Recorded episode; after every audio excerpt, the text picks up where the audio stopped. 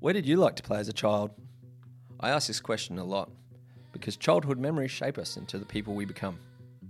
Welcome to Play It Forward, a worthy podcast. I'm your host, Lucas Ritson. Thanks so much for joining me. I talk a lot about play. I'm a dad, I'm a husband, I'm an educator, and I'm a playground designer. So I wanted to gather some of my favourite people who are advocates of children and nature and create a space to have an honest conversation about getting more kids outside. The power of play is very often underestimated, and I think we all need a little more play in our lives. Our next guest is someone I had the honour of standing alongside on the TEDx stage in Brisbane earlier this year. She is a music therapist with 18 years' experience in paediatric healthcare and has worked intensively in intensive care and palliative care. She believes that music provides a meaningful connection with a dying child, and the death of the child should be one of dignity and love. Her TEDx talk named Dying Young in the Arms of Music moved many people to tears, a must watch that we'll put in the show notes. Please welcome onto the Worthy podcast the incredible loving, empathetic Maggie James. Hello, Lucas. Thanks for joining us all the way from Montreal. Thanks for having me. Well, we'll start off with how we start all our podcasts. Um, where did you like to play as a child?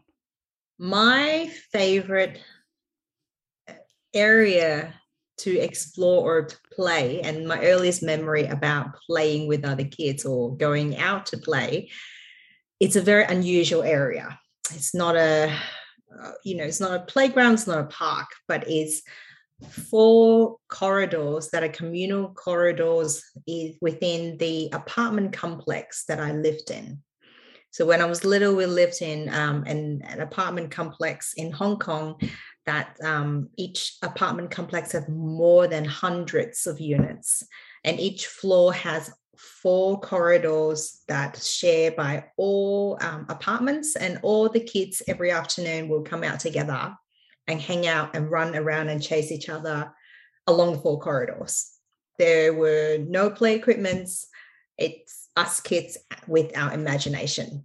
And still to today it was it's still my absolute favorite memories. That's such a unique experience. Um, how was that play perceived by the other tenants? Uh, yeah, you do get a lot of mums and dads shout out, "Come on, it's dinner time!" or "Don't don't chase that kids. Why are you crying?" Like there's a lot yeah. of shouting, but that's just part of kids and but also the other thing is all the parent all the other parents because on our floor there were 20 other families Wow. So every family's all the parents look after each other's kids. So if if you know my mum and dad running late, um, coming home, um, and grandma and granddad's not ready for dinner, the other mum's ready for dinner. She might call out, Maggie, you want dinner tonight? Here, I'll call your mum and let her know. And then you'll just go to someone else for dinner until bath time. Then your mum would drag you back, and it's it's fantastic. It's the, um, it's wonderful. The true village to raise a child. Yes, Definitely. Definitely.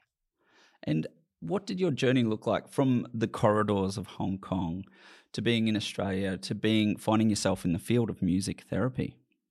Mm.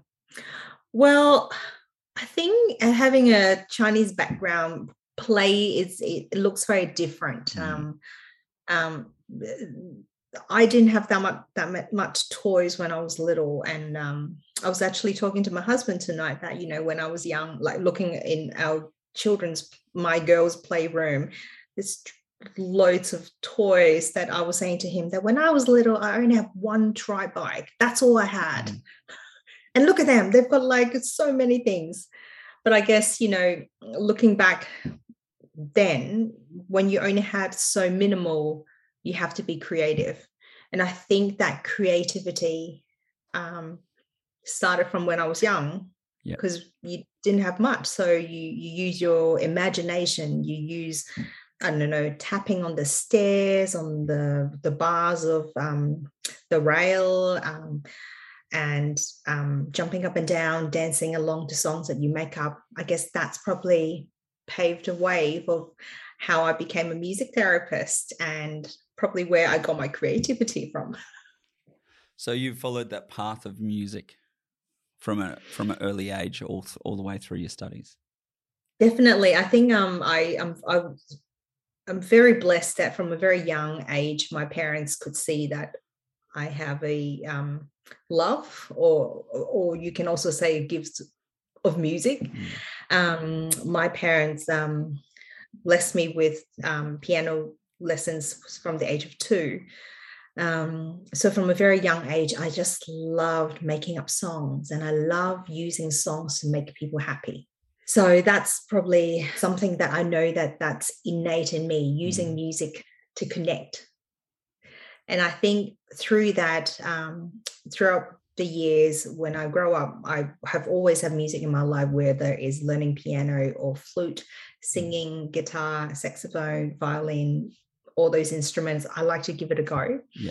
And I think from then I lead to in my university when I had to choose what I want to do. I, you know, in within music, there's not that many options. So I was trying to pick between being a performer, being a pianist, um, or a music teacher or something else.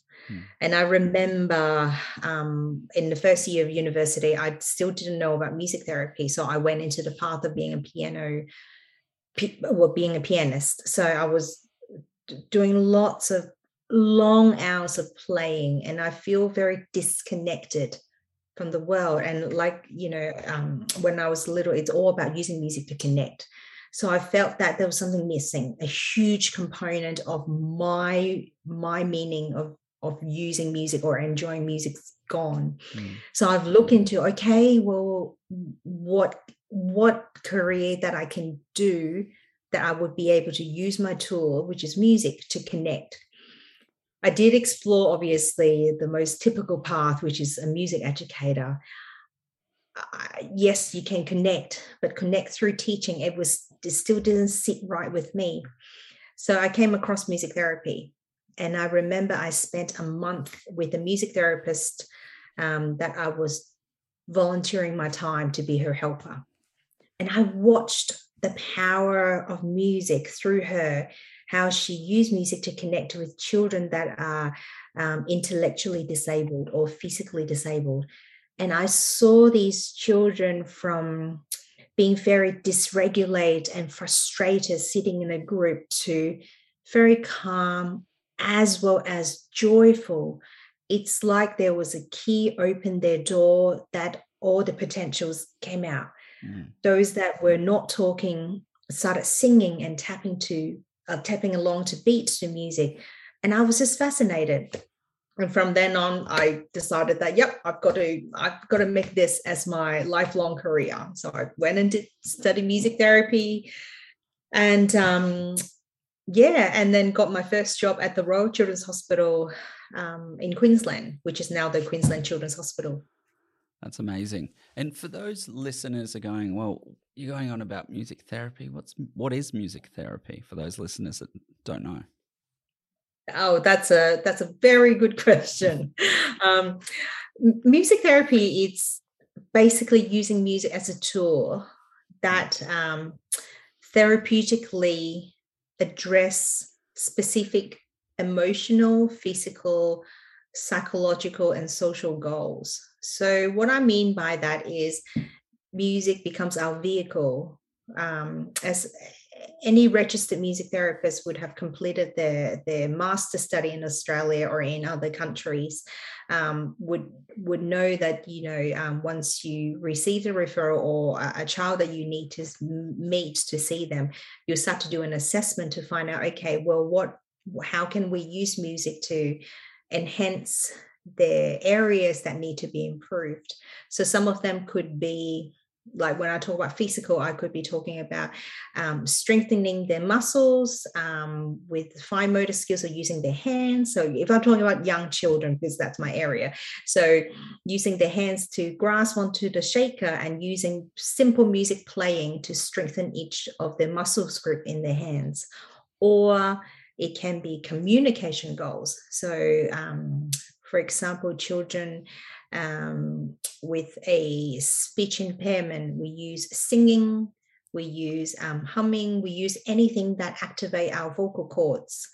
Um, through music, um, you know, making clicking sound, anything um, that create an opportunity for for a musical play to achieve their vocal output. So that's how we maximize the communication goals. So I guess music therapy is not focusing on, oh, I'm going to teach them how to count. It's not so much about the educational outcome. But it's more about the developmental, emotional, and social outcomes. Yeah, it's, it's for me, it really, as an overview, seems like it's about creating a being state, not so much a doing state. Yes, yeah, the process. Yeah, and it's not something that's new age for those listeners. It's not something that's just recent. This has been around, like the first research coming out in the 1800s around mm. this, and even further back. Um, even it's mentioned in the Bible about music soothing the soul of um, stressed, stress and anxious. That's um, right. Yeah. It's, it's been around a long time. And I think everyone innately knows that music, what's it, soothes the savage beast, if you will. Um, but what's happening in now? Why are we so um, drawn to it? I guess, like you said, that it's it's not new, um, but it's also something that I think people can truly feel at ease mm. when you listen to music. So it it kind of you've got this intuition that oh yes, music equals to good. And in the age of now that we're trying to explore holistic therapy input because um, i want to say away the word alternative because i don't mm. believe music therapy is alternative it's more holistic um, approach and there are lots of evidence and, and scientific evidence as well so I think um, the reason I feel why there's so many more awareness also with social media, people's looking for ways that they can actually make themselves feel good, that they can do at home, yep. that they can do in, in the fingertips you yeah. know um, and i think that's why you know I, I i i love your question what is music therapy because i think that what we do every day is using music as a form of therapy, which is different to music therapy. And I am a big believer that using music as a form of therapy is as important as music therapy itself. You know, when I feel stressed, I also put on some music and actually make myself feel feel more at ease. Um, and to me, that is using music to relax. It's yeah. not music therapy. Um, and I think you know when you know obviously for all the listeners out there, if, if you feel stressed, definitely listen to music. But if you feel like you know listening to music, it doesn't really work. A music therapist, how they can look into it is well, analyze what sort of music that you're listening to. Yeah. There's research that recently came out um, looking into teenager listen, listening to music when they feel sad. Mm. And they analyze what sort of music that they're listening to. The music that they're listening to that are positive are more likely to lift the mood, decrease their heart rate, therefore they feel more settled, yeah. and improve their oxygen saturation, and therefore that they're more opening up to allow blood circulation. Whereas when they're listening to more sad and uh, including the lyrics and the music more more leaning towards the sadness their physical status decrease. Yeah. Their oxygen saturation decrease um, and their heart rates in, increase in a way that they feel anxious. Wow. so there's it's very important that it's not just music. It's not just you know you can't just say that oh when you feel sad go and listen to music. Yeah. it's what type of music as well. Yeah and there's that tendency for people to leverage it in both directions as you mentioned there. Like you're feeling down you're like okay i'm gonna wallow in this. I'm gonna put on that sad sad and sadness and um, really go deep on it. And then it's only through going through that transition and acknowledging it you can come out the other side for some people. So totally the, it can be like the both sides of the scale. And I think we we can we see in society this intrinsic motivation to move towards music. Like in the gym this morning, I looked around with this podcast mm. in mind, and like ninety nine percent of people have got headphones in. And um, I had that I had that brief panic as I went to go into the gym this morning and realized my headphones weren't there. And then I'd have mm. to I'd have to listen to the amped up gym music, and I was like, I'm not sure I can go it was really interesting because I've been reading about the music therapy and then going, okay, just observe where it um, where it is in my life, and that was a prime example just this morning. how I was so turned off by the thought of going in and being exposed to music that just did not align with me and where That's I'm right. at in my journey. So I can really push and pull you from on a very, very Mhm. emotional level. So there's music therapy from the emotional and the physical. And I encourage anyone to jump online and just Google like music therapy results or music therapy facts. And you can see video footage of people performing music with children as therapy and seeing monumental turnarounds in children from coming Yeah. out of comas to doing rehabilitation. And you can physically see the children stop, like they're not engaged at all. The music starts, and then they get, like you were saying, they get that smile on their face, they get that motivation to move and move towards that music, which is phenomenal. But you've also Mm. taken it to an, another realm, and you specialize in, as I mentioned in the um, introduction, um, in intensive care and palliative care. So, for the Mm. listeners, can you break down one how you how you found yourself in that field, and um, what it's all about? Mm. Um, I I think um, uh, how I became a music therapist, you know, back in 18 years ago, and um, I uh, and when I first started, I was um, working in the rehabilitation unit. So where I was working mostly for children with acquired brain injury. Mm. And with the amazing medical technology um, and the treatment method at the moment, most of children would be able to survive. But I've also met many that were not able to survive. And through working with those children um, during the times, I really, this may sound weird, but I fell in love with um, the opportunities and the uh, the privilege in working with children that that um, that were dying. And um, i really felt connected and i really felt there weren't many opportunities for these children to experience joy and fun before they die so i really feel a strong pull into this area and that's how i've started and and um, i met with the um, director of intensive care back then at the royal children's hospital and proposed the idea of um, working with children in intensive care um, especially in supporting children who are in, in palliative care. So children whether they uh, born with a life limiting conditions or whether suddenly, unfortunately, with an illness or accident, um, they were not expected to live for very long. Um, and um, I was very lucky that I was granted with three years funding to work in this area. And that was back in 2009, I think. And since then, it was just going and going and, and nonstop. And um, yeah and and also through that journey i also um, went and studied neurologic music therapy and became a neurologic music therapist. Because obviously like you said we we know that there's something great and and and fun and lovely. Well it's it's more than that. Mm. um, i believe that there must be something that's happening up the brain area. So i went into study and explore well neurologically how does that work?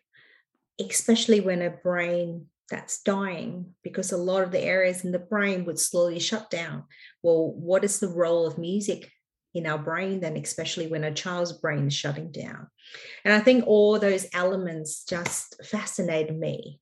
Um, and then that's how I started to journey, uh, became a um, pediatric palliative care music therapist. And um, during your TED talk, and as we said, we'll put in the notes, it wasn't just the child that there was a recipient of this music Mhm. therapy. You've got some um, great examples of this really helping parents during this traumatic time as well. Mm.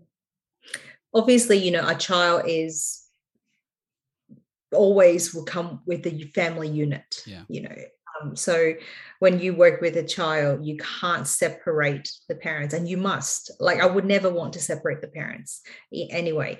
So, um, we, you know, when you when I'm delivering music therapy or when I'm in the sessions doing music therapy with the child, I would always involve and invite the parents to be part of it.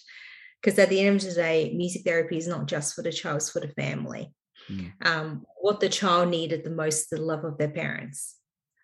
So it is about using music to connect and bond everyone that's in the room. Um, whether it's one last time or whether it is, you know, it's a very long goodbye. So, because some children, when they become palliative, it can be a very long journey as well. Mm. One of the longest journey that I have had with a child was 10 years. He became palliative when he was one. Um, and he was very lucky that he he was able to enjoy um, life and pass away when he was 10 so it could be a very long journey as about using music to to build memories yeah. with the parents with the child and what does that practice look like? Like, what are mm. you, hmm. what's the practice that you're performing? So, usually, once when we met um, a child um, with the parents, we ask them what kind of music that they like to listen to. Because, like you said, you know, when you go to the gym, you, it doesn't align with what you love. Hmm. It's mm. like, oh, I don't, I feel disconnected. I, I don't want any part of it anyway. So, we always ask the parents, you know, what what the, their child like to listen to uh, whether it's paw patrol music or whether it's wiggles or you know some really trick us to tell us that they love AC/DC and you just go okay yep i'll try to do that. I'll try to bring AC/DC in this inappropriate forum. You know especially a lot of the time i would be singing before the child take the last you know take the last breath and you just feel highly inappropriate singing ice ice baby. Um, but that's what they want. Yeah. And then, you know, it's not about me, it's about the parent and a child. Um, uh, so what that looks like usually, you know, like I said, ask the parents what they really normally like, and I often um, meet the patient and the parents or grandparents, whoever that wants to be part of it, can come um, in the intensive care unit where the child, most of my patients are not conscious. Mm. They will be on a life support um, with you know breathing tubes and or anything that attached to them. So i often bring my guitar and some small instruments in case if you know some of my patient may be still um, aware and awake then they can join in if they want. So after we know and work out what sort of music that the parents and the child usually like to listen to, we often start with um, checking um, with the medical team uh, as to what direction we're heading. So some days when I go into a patient's room, the medical team might give me a hint that you know today's a good day. Um, uh, you know, little baby Johnny's in, in in good shape and it looks like that we we're having a happy day. So let's do something fun. Then I would know that the music that I bring, you, when I say when I bring, is when I sing and, and play on my guitar would be a bit more upbeat, uh, a bit more playful. Mm.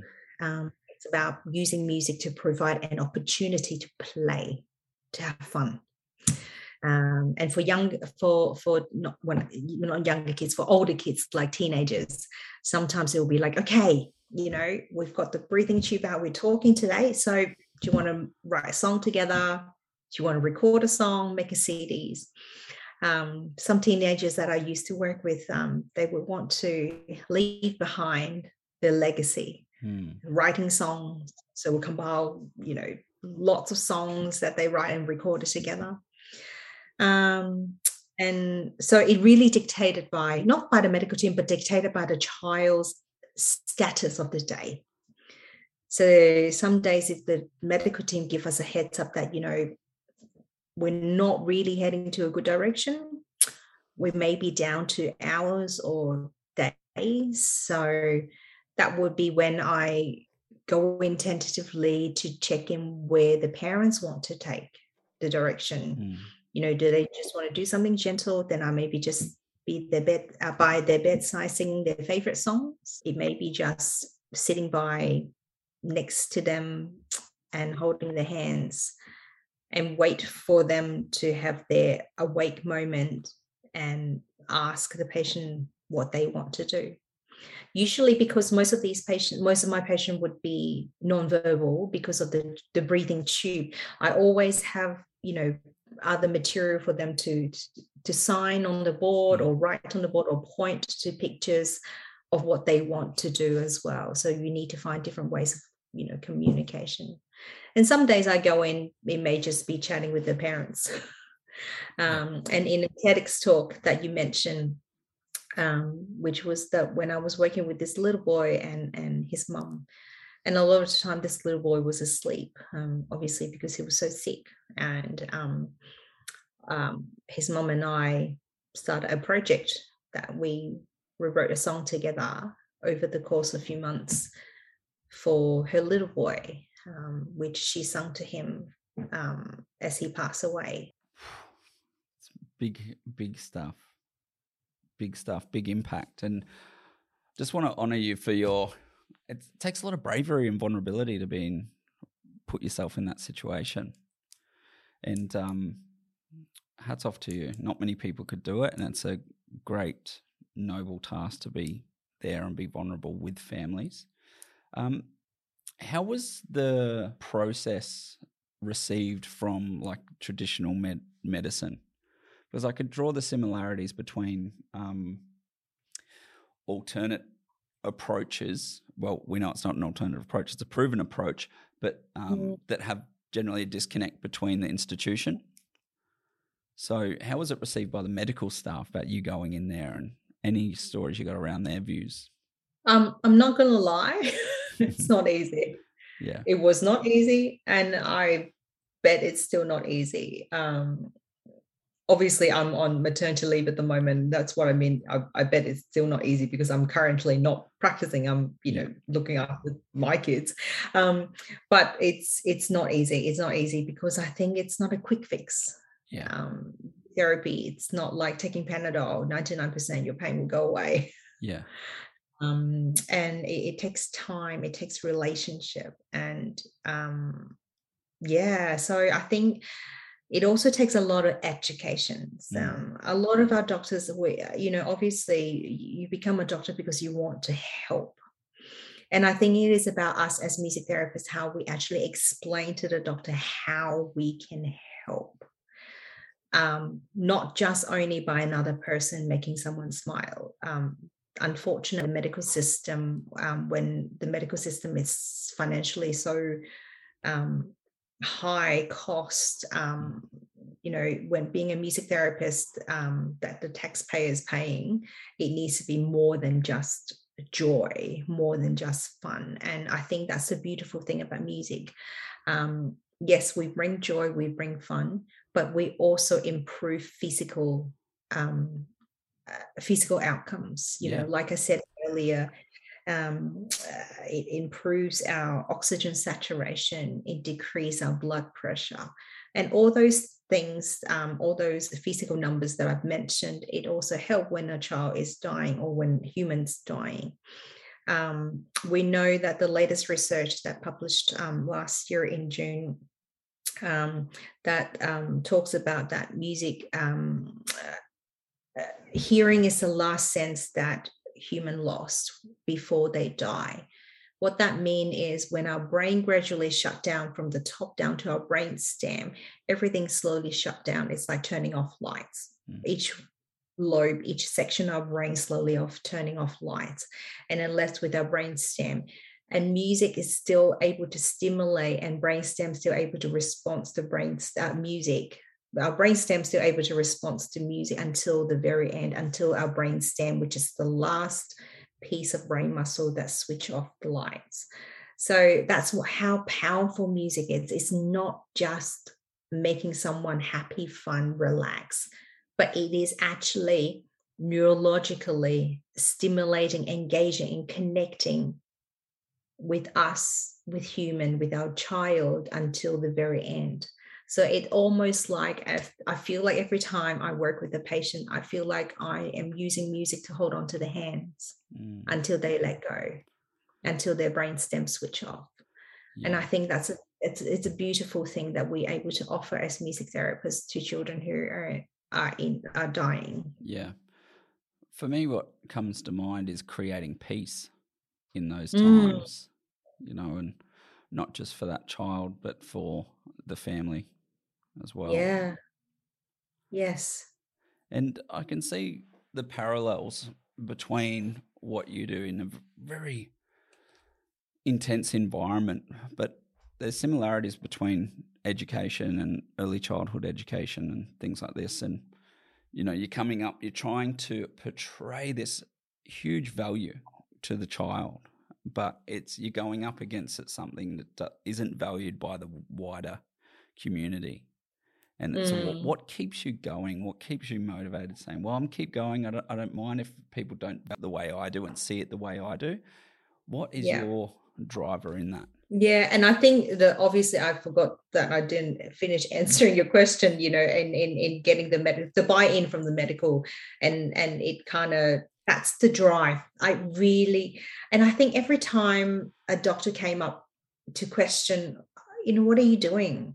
Like, you know, I I've got a nurse to come in wanting to come in to do blah blah blah, you know, other things. You know, um, I could I, instead of funding your position, I could have buy something else or I I feel like okay, no, you, you don't get it, and I Mm. think that's actually drives me. Yeah, Um, try to make someone else understand, because I believe that if you can make that person understand, that person also becomes your champion. Not a champion for you, but champion for the future children who are unfortunately dying. And I think every time, every time someone question or have doubts, I guess I don't know. I've, I'm as I'm getting as I'm getting older, I feel like I'm trying to turn that into, hey, you're curious what I'm doing. I'll I'll let you know. So instead of feeling fighting against it, yeah, I feel like okay, I'm I'm going to get you buy in. yeah. Like I I think I see it as more a positive challenge and turn that around because I feel like throughout my 18 years in healthcare, back in back when in the days when I was working at the Royal Children's Hospital, at one point I was the only music therapist working four hours a week. And I was lucky en- enough together with my team, with my manager, able to grow that position to become the biggest, the largest music therapy team in the country. Mm. So I feel like I've experienced being alone and gradually grow my team. I, I really feel that, you know, working against it could see as so exhausting, but also it gives me energy and power that I, you know, I I can turn this around. yeah. Um, and I really, and I think every time I meet a child that that passed away and meet a family that passed away, when I see the peace, like you said, and the joy, it's weird to use the word peace and joy when we talk about death, but that's what I saw. That's what I experienced every time I met a family and able to offer music. That's what I could see. And I think that gives me the energy and the power that, you know, there is something good in this. And I don't want, I really believe, and also, uh, you know, the other thing that I was sharing in TEDx talk was working in the at the orphanage. When I was watching all these children that were dying in the room, there were 15 babies dying at the same time. That I just felt like that there's nothing that I could do for them but sing. Mm. And as soon as I start singing, I could see the change. Like every time when I feel exhausted or I feel someone's questioning me, then I just think of all these positive moments. And it just gives you the drive that I can't let this go. Every child should die with dignity and love. Palliative care is traumatic. It's sad. You know, I personally experienced it with my family. I know no one wants to see their, their family go and, and die. But if music could offer that one hope, that letting me know that, you know, my family members dying in the arms of comfort and and peace, I would want that for my family. You connected with you connect with families after like as Mm. they process this grief as well. Um, Mm. and you've it's it's not just speculated evidence you've actually have that feedback Mm. directly from the families on telling you how much this meant to them Yeah, definitely. Um, and obviously, we don't reach out to families. And a lot of families, after their child passed away, they will come back to the hospital to say goodbye because, you know, obviously we were there for the most significant moment of their lives and most traumatic moments. Obvious, um, a, a lot of the time, a lot of families being so kind that they want to say their goodbye, but also express their gratitude. And that's when we often get feedbacks from families um, and and seeing the joy and peace and uh, in the face just speaks volume and a lot of the time in music therapy we offer the parents whether you know if they would like to video on their phone and record it on their phone they're very welcome to. And a lot of times when parents come and say goodbye they'll show all the past videos. Look at this you know he was so happy here when he was singing with you and he was kicking his legs to play the bells. And mm. you know you can see that you have left a musical legacy for these parents to remember their child in a positive way. Yeah, absolutely. And you know, in being involved in such a heavy field, but euphoric one as well, because you are absolutely contributing to these families. Um, what encouragement may would you have for people that are feeling like the daunting mission of wanting to help children, but feeling weighed down by the monumental mission?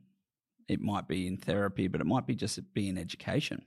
I think that you know obviously know your strength Mm. it's it's important and know your weakness as well you know um, everyone plays a part in doing what suits them you know yeah, for me it's music therapy and palliative care but you know you you don't have to play in the same game there there are lots of other areas and other children that um not i don't want to say need help but need you to empathize Mm. their life Yeah. um, and i think it's finding the right the right the right button that clicks with you Yeah. Find find your why. yes And a um I'm not sure if you would you're exposed to this, but a question that comes to mind is how do you support someone to deal with a death like even from a sibling there may be siblings involved and children understanding that is that something you're Mm. involved with with the families and as well Yeah, we're very lucky that um, obviously because working in a large hospital, we we have a team of palliative care practitioners. We've got occupational therapists, Yeah. the speech pathologist, um, the um, uh, the doctors, nurses. Um, everyone plays part to support the family. So you definitely work with siblings, um, trying to get them to understand and and and do what they want in this journey of saying goodbye Mm. um, working with um, uh, siblings and families are, are definitely part of what we offer Mm. um, and often it's it's about whether they actually want to be using music as part of them understanding the journey of saying goodbye so um yeah it's it's it's really dictated by the families and um I, I often have the privilege to support siblings to say goodbye in their ways. Um, like I mentioned before, a lot of time working with children in palliative care, the patient itself may not be, when you arrive on the day, it, they may not be um, fully awake and, and ready to be engaged. And a lot of the time, other families in the room. So your role is also to supporting them and offer them, okay, well, you know, little patient is asleep. Um, I see that six year old sister and then two year old brother is also here. Um, should we make music together? You know, what should we play for? You know, your brother who's sleeping in bed that are sick, and and through that play, through the singing, through playing, making music together, often they would talk about other things that deep inside their heart as well um, sometimes as music therapists, we allow them to explore that further through our training. We we, we also um, uh, exposed to the elements of psychology um, and play therapy and childlike therapy, all those topics. So there are certain level of skills that we're able to handle as well as supporting the these children to explore their feelings. But there are times that also we we can see that okay, this it's more than just allowing them to express. There's something more to that that's quite clinical. Then we refer them to psychologists or invite psychologists to come into our session to to engage in a session together so that it's not just me but the psychologist actually using her skills to to guide to to to treat or to um, explore what is happening with the siblings in regards to dealing with the um, the patient's death or the patient's dying process. Yeah. And um, for those people wanting to find out more they might have may have ignited a little spark in them today to about how to support families in this field. Um, how would they mm. go about wanting to find out more? I think it depends how what what that um, what that help looks like that you yeah. want to do. You, obviously, um, uh, in Queensland, the Queensland Children's Hospital, um, as, as, well as the Hummingbird House, um, which is a hospice, um, they always look for volunteers. So that could be a first start. Um, and if you want something deeper, then definitely encourage you to explore, you know, if it's music therapy, um, contact the association, the Australian Music Therapy Association, to find out more you know what takes to be a music therapist um, and maybe think about you know which direction do you want to take? Is it something that you know alongside of what you are doing now you you want to to contribute or whether you want to really take that seriously to be your career? Um, i think starting the conversation is the first step for sure. Yeah. And people can find your TED talk, as I mentioned in the show notes. But finally, I just want to say a heartfelt thank you for all you do. Um, it's an absolute integral time in a part of life. Um, mm. I was actually, I think I was year four or five, and I was in hospital for meningitis. And I had a young man because I was in intensive care unit. Mm. I had a young um, boy my age pass away next to me and then mm. but to see the support that reached out to me that wasn't involved i remember that like from that young age and see the support that was given to his family around that um, yeah it's just so integral so it really hits a hits a note with me so really appreciate all you do your tedx talk is absolutely phenomenal so beautiful and um, thank you. Just keep up this amazing, amazing work. And thanks for all you've done for pioneering this field as well for so long and um, getting this out there. Thank you. Thank you for having me on your podcast. Thank you for joining us on another Play It Forward Worthy podcast. That was The Emotional Journey with Maggie James. The link to her TEDx talk is in the show notes. Please like, please subscribe, and I look forward to you joining us again soon on a Play It Forward Worthy podcast.